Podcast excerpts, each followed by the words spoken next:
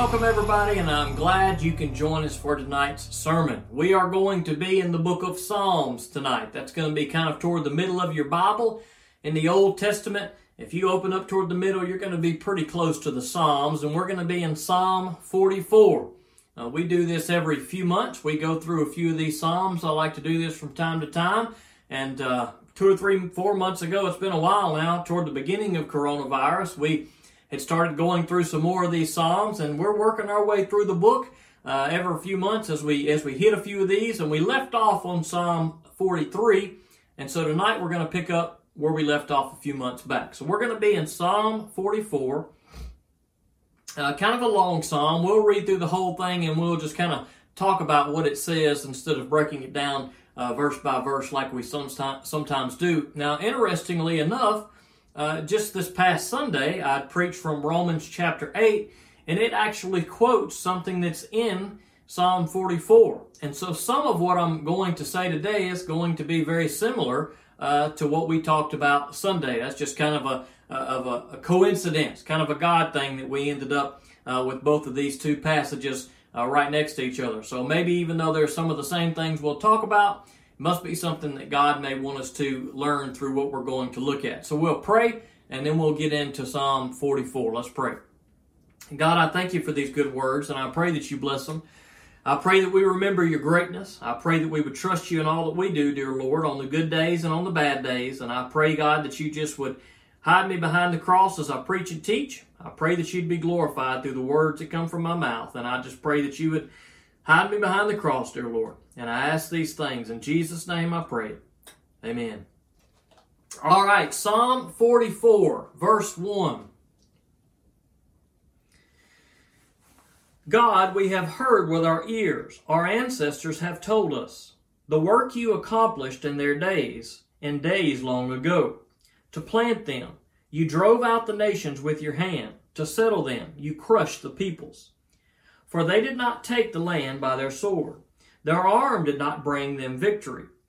But by your right hand, your arm, and the light of your face, for you were pleased with them. You are my King, my God, who ordains victories for Jacob. Through you we drive back our foes. Through your name we trample our enemies. For I do not trust in my bow, and my sword does not bring me victory. But you give us victory over our foes and let those who hate us be disgraced. We boast in God all day long. We will praise your name forever. Selah. Now, here at the beginning of this psalm, in the first few verses, we have really a, a psalm that's pretty encouraging. We have Israel speaking of things that happened in the past. Now, if you go back and you read earlier in the Old Testament, you'll see the very things that the people of Israel are praising God for here. That God had been their deliverer, that He had been there with the people, that He had brought them out of slavery, that He had brought them into a promised land, that He had driven the enemies out before them. And they're acknowledging that they had nothing to do with what took place, that it was strictly God and God's power. They said, We don't trust in our boat. We don't trust in our human strength. We don't trust in our weapons. God, even though you may have been with us to drive out the enemies, even though we wielded swords or bows or whatever it may have been, they did not trust that what they had done was the strength that delivered them. They knew that even though God was with them and they were out there fighting in many of those instances, that it was God who had handed the enemy over to them. It was not of their own might. It was because God was with them, because God had empowered them, because God had strengthened them because God had struck fear into their enemies.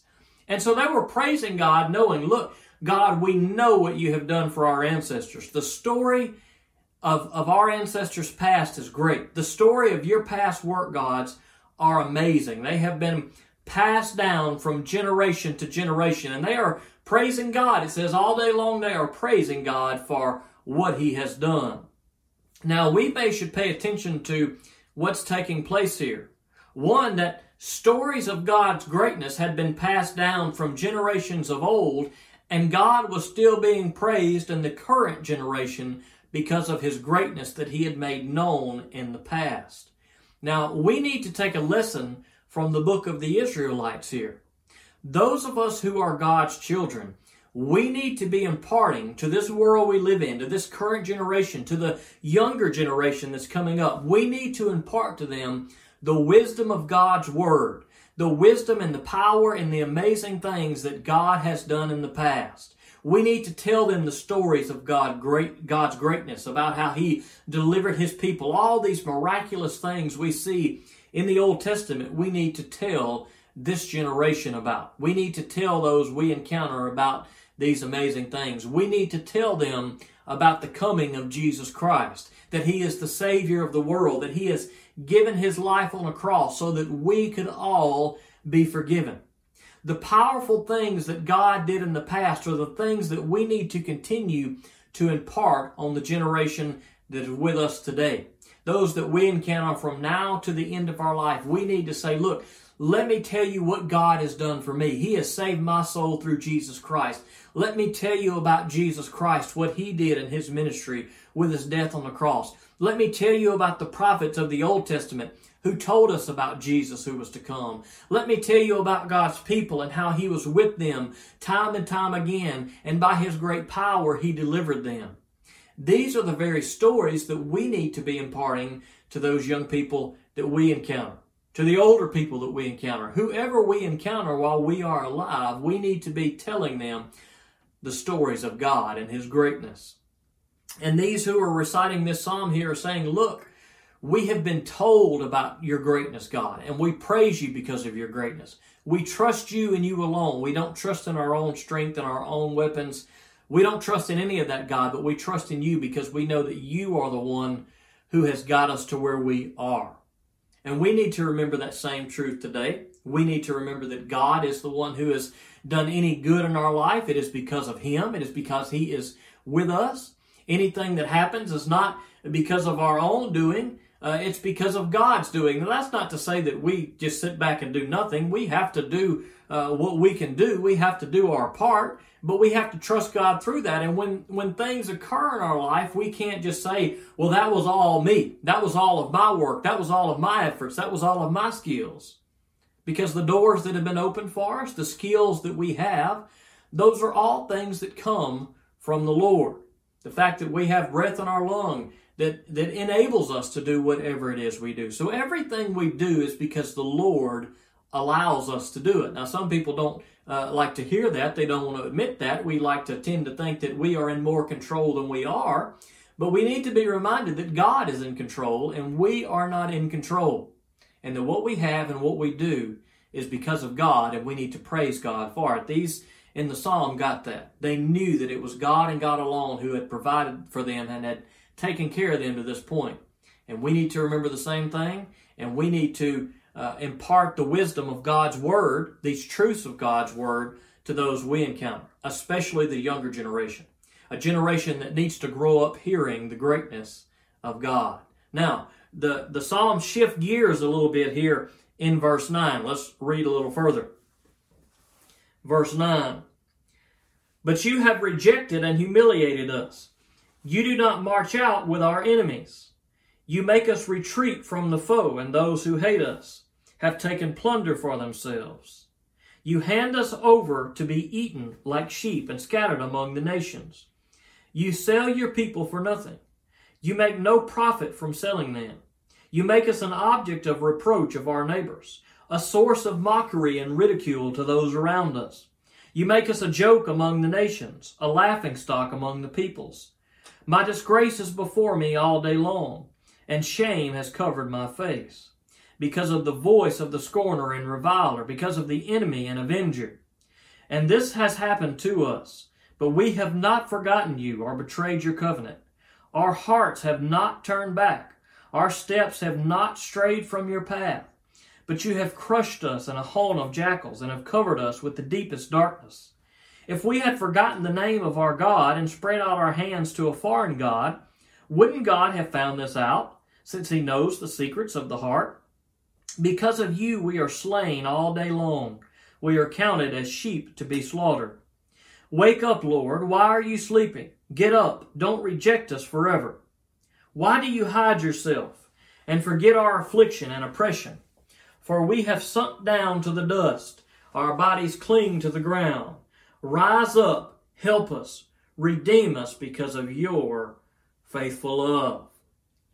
Now, the second part of this psalm may be a little difficult for us because we see a people here that it, it seems as though, at least in their mind, they think that they are praising God. They are worshiping God all day long. They remember His greatness. They know that it's only because of Him that, that they have anything and that they're able to overcome their enemies. But all of a sudden, when we get to verse 9, it says, but you have rejected us. And it goes on to say, we are like, like sheep being sent out to the slaughter. The, the enemies of, of the ones uh, writing this psalm are saying, they're saying, look, our enemies are coming against us and they're victorious over us. But why, God? Why are you not with us? Why are you allowing these things to happen? Now, it's possible, I suppose, that maybe even though they thought they were uh, worshiping the Lord and praising the Lord and living in obedience to Him, it's possible that maybe they weren't. Maybe there was some sin there and God was attempting to get their attention to make them aware of the sin uh, that, that was in their life. Maybe they weren't as good as they thought they were. Maybe uh, their praise from for the Lord was not really from the heart that they thought it was from. But even if their praise really was from the heart, even if they were, really were walking in obedience to the Lord and trusting in Him, why would God allow these type of things to happen? Well, sometimes God may allow us to go through difficult times. Now, we talked about this some this past Sunday in Romans 8, uh, and maybe you listened to that or maybe you didn't, but there are no promises in Scripture that God will never allow His people to go through hard times. In fact, just the opposite is true. Uh, there are many times that God says, look, those who are His are going to have to suffer a little bit, uh, but we are to rejoice in our suffering. Now, anything that happens to us is because God has allowed it to happen to us. Now, in this situation that's going on here, where these enemies are coming against the Israelite, it appears as though God has forgotten them. They think that God is not there, that God does not care, but that uh, could not be further from the truth. God does care about us, even if we don't feel like He is with us. Even if there are hard times that come, we can bank on the fact that anything God, that God allows to happen to us is for our good. Now, that's easy for us to say, and I get it. You might say, Boy, you're crazy. How, how can this bad thing that's happened in my life be for my good? How can this horrible sickness be for my good? How can this horrible situation be for my good? But everything God allows us to go through is for our good. Sometimes the sicknesses he allows us to go through lead to our death, which takes us out of this world and takes us to be with him for those who put their faith and trust in Jesus Christ. Now, we, we may not in the moment think, boy, this is for my good that I'm suffering a sickness, but what happens in that moment is we suffer for a little while, but it leads us to an eternity with God. We get to start eternity a little bit quicker than those who are left behind. Now, uh, you may say, well, boy, that's not a good thing, but Think about it for a second. If you get to leave this old world and all the things that are with it, and you get to go on and be with the Lord and escape those things, well, even in the midst of our sicknesses that sometimes lead to death, God may be doing that for our good to keep us from greater suffering in this world. Now, we can't always maybe come up with a reason why I don't see how God is making this situation for my good. We may not always see it in the moment. But many times we may see it in hindsight and say, boy, if I hadn't gone through this, my relationship with the Lord wouldn't be where it is. My prayer life wouldn't be what it would be. I would have never picked up my Bible that night had I not have been in such a bad situation. And there are many things that God will allow us to go through to draw us closer to Him so that we will seek Him all the more. The story of Job comes to mind. Here was a man who was a godly man and a righteous man, not a perfect man, uh, but he was a man of God. But but even still, God allowed the devil to to to boy to really destroy everything in his life except for take Job's life. And through it all, Job continued to be faithful to the Lord. Now he was not faultless, but he was a man of God, and even through all of that, God's desire was for Job to grow in him and for Job to be better off at the end of all of the suffering than he was at the beginning. Now, the same is true for you and I. Now, it's easy for us to say, yeah, I know God's with me and He'll never leave me when things are going good. But it's a lot harder when we're in the midst of the suffering. That's why we need to stand firm on, on, on, on God, when times are good, and boy, be soaking up God's word and know the truth of it. So when those time uh, times come that we are weak, we'll have a, a, reserve built up, if we can call it that. We kind of build up by what we what we read in God's Word, by our faith, by praying to Him, by seeking in Him. We're, we're growing in Him. And boy, when those hard times come, we can pull from that reserve because we need that strength and that energy that comes from God in those times. Because we are like these Israelites. We feel like, boy, does God even care? Is He even there? Is He even listening? Well, He is there and He does care even when we go through difficult times. And the and the, the Israelites here, they knew how good God was because they remembered what God had done in the past. And even in the midst of all they were going through right here, the psalm ends by them saying, Rise up, help us, redeem us because of your faithful love. Now they knew who God was, they knew the greatness of God, but they also knew what it was like to suffer. But they did not give up in their suffering. They didn't just say, God, you have abandoned us. We don't feel your presence. We give up. No, they said, God, we don't feel your presence. It doesn't feel like you're here. God, where are you at? We need you. But God, rise up and help us. God, redeem us because of your faithful love. They were still trusting in God. Why? Because they knew, even in the midst of their worst times, that there was no one else that they could call to. They had already stated they couldn't trust in their own abilities. They could only trust in God. And if and if anyone was going to deliver them from this situation, it was God. Now they accuse God of being asleep, but God doesn't doesn't sleep. He doesn't fall asleep on the job. He's not unaware of our situations. And while we may not always like it or understand it, we must know the truth. Listen, brothers and sisters in Christ, or anybody struggling with a situation, that God has not forgotten you, that God has not abandoned you, that God wants what's good for you. And it's not always easy for us to understand. I wish God would just print it out, you know, just give me a roadmap, just send me a text message. All right, you're going to go through this bad thing and this bad thing, and it's going to be really bad. But at the end, this good thing's going to happen. It's going to be worth it. And He doesn't spell it out for us like that. Now, in a way, He does in God's Word. He says, you'll go ha- have to go through suffering, and in the end, you'll be with me for all of eternity and experience joy. So in the end, he, he kind of does tell us, you know, here's what's going to happen at the end of the suffering. But, but boy, there are lots of little things in between when our life begins and when our life ends. There are lots of little seasons of suffering that are up and down, things that we go through that are bad, and then God works through them and lifts us up and continues to use us. And in those little things, He doesn't give us the blueprint. He just tells us to trust Him. And that's what I'm telling you tonight to trust the Lord. Know of His greatness. Remember all the stories in the Old Testament of the Bible. If you've never read them, go read them. Read about Jesus Christ. Read about His miracles. See the greatness of God on full display in His Son, Jesus Christ. And remember those things. Remember the words of Scripture in the Old Testament. Remember the words of Jesus Christ. Remember the words of those who came after Jesus, of the apostles, of, of Paul. And those are the things that we can stand on. That's the truth of God that we can know. All right, I'm going to believe what God says. I know that hard times may come in my life, but I'm not going to deny God. I'm not going to give up on God. I'm going to remember His greatness.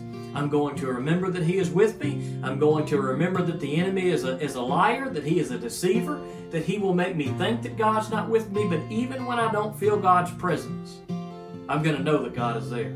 That's what we need to take from God's Word. That's what we need to take from this passage. We need to praise God for His greatness. And even when times are bad, even when it doesn't feel like He's there, we know that He's with us. We know that He's got our best interest in mind. And we know that because He gave His Son, Jesus Christ, to die for us. That shows us, that's proof to us, that ev- that's evidence to us that God loves us. So in our times of need, in our times of distress, let us call out like the Israelites and say, Rise up, help us, redeem us because of your faithful love. Let's pray. Father God, we come to you tonight and I thank you for these good words. And I pray that we would remember your greatness what we see in the Bible, God, what we've seen in our own lives, God, if you've worked through us in some way. And I pray that we would remember those things, that we would trust your word, and that we would live by it, God, that we would call out to you if we don't feel you. Sometimes maybe we don't feel you. God, sometimes maybe we do suffer. Sometimes we just don't feel very holy or very spiritual. God, even when we don't feel it, we can know that you are there with us. God, I pray that if there is one watching that's never put their faith in Jesus, maybe they're going through all the suffering and the struggling of the world and they don't see any hope, but God, I pray that they would see hope in Jesus Christ, to know that there is deliverance from this old world. And yes, God, sometimes you deliver us from things in the world, and sometimes you deliver us, God, by taking us out of the world. But God, I pray that we would trust Jesus Christ so that we would experience deliverance from you in whatever way you bring it. And I ask these things in Jesus' name. Amen. Thank you for joining us for today's service. To learn more about Jesus, call or text Pastor Shan at 601 657 0180 or email him at shanvn at me.com. You can also visit us at www.enterprisebaptist.church or follow us on Facebook at facebook.com slash ebcliberty. We hope that you have been blessed by today's service.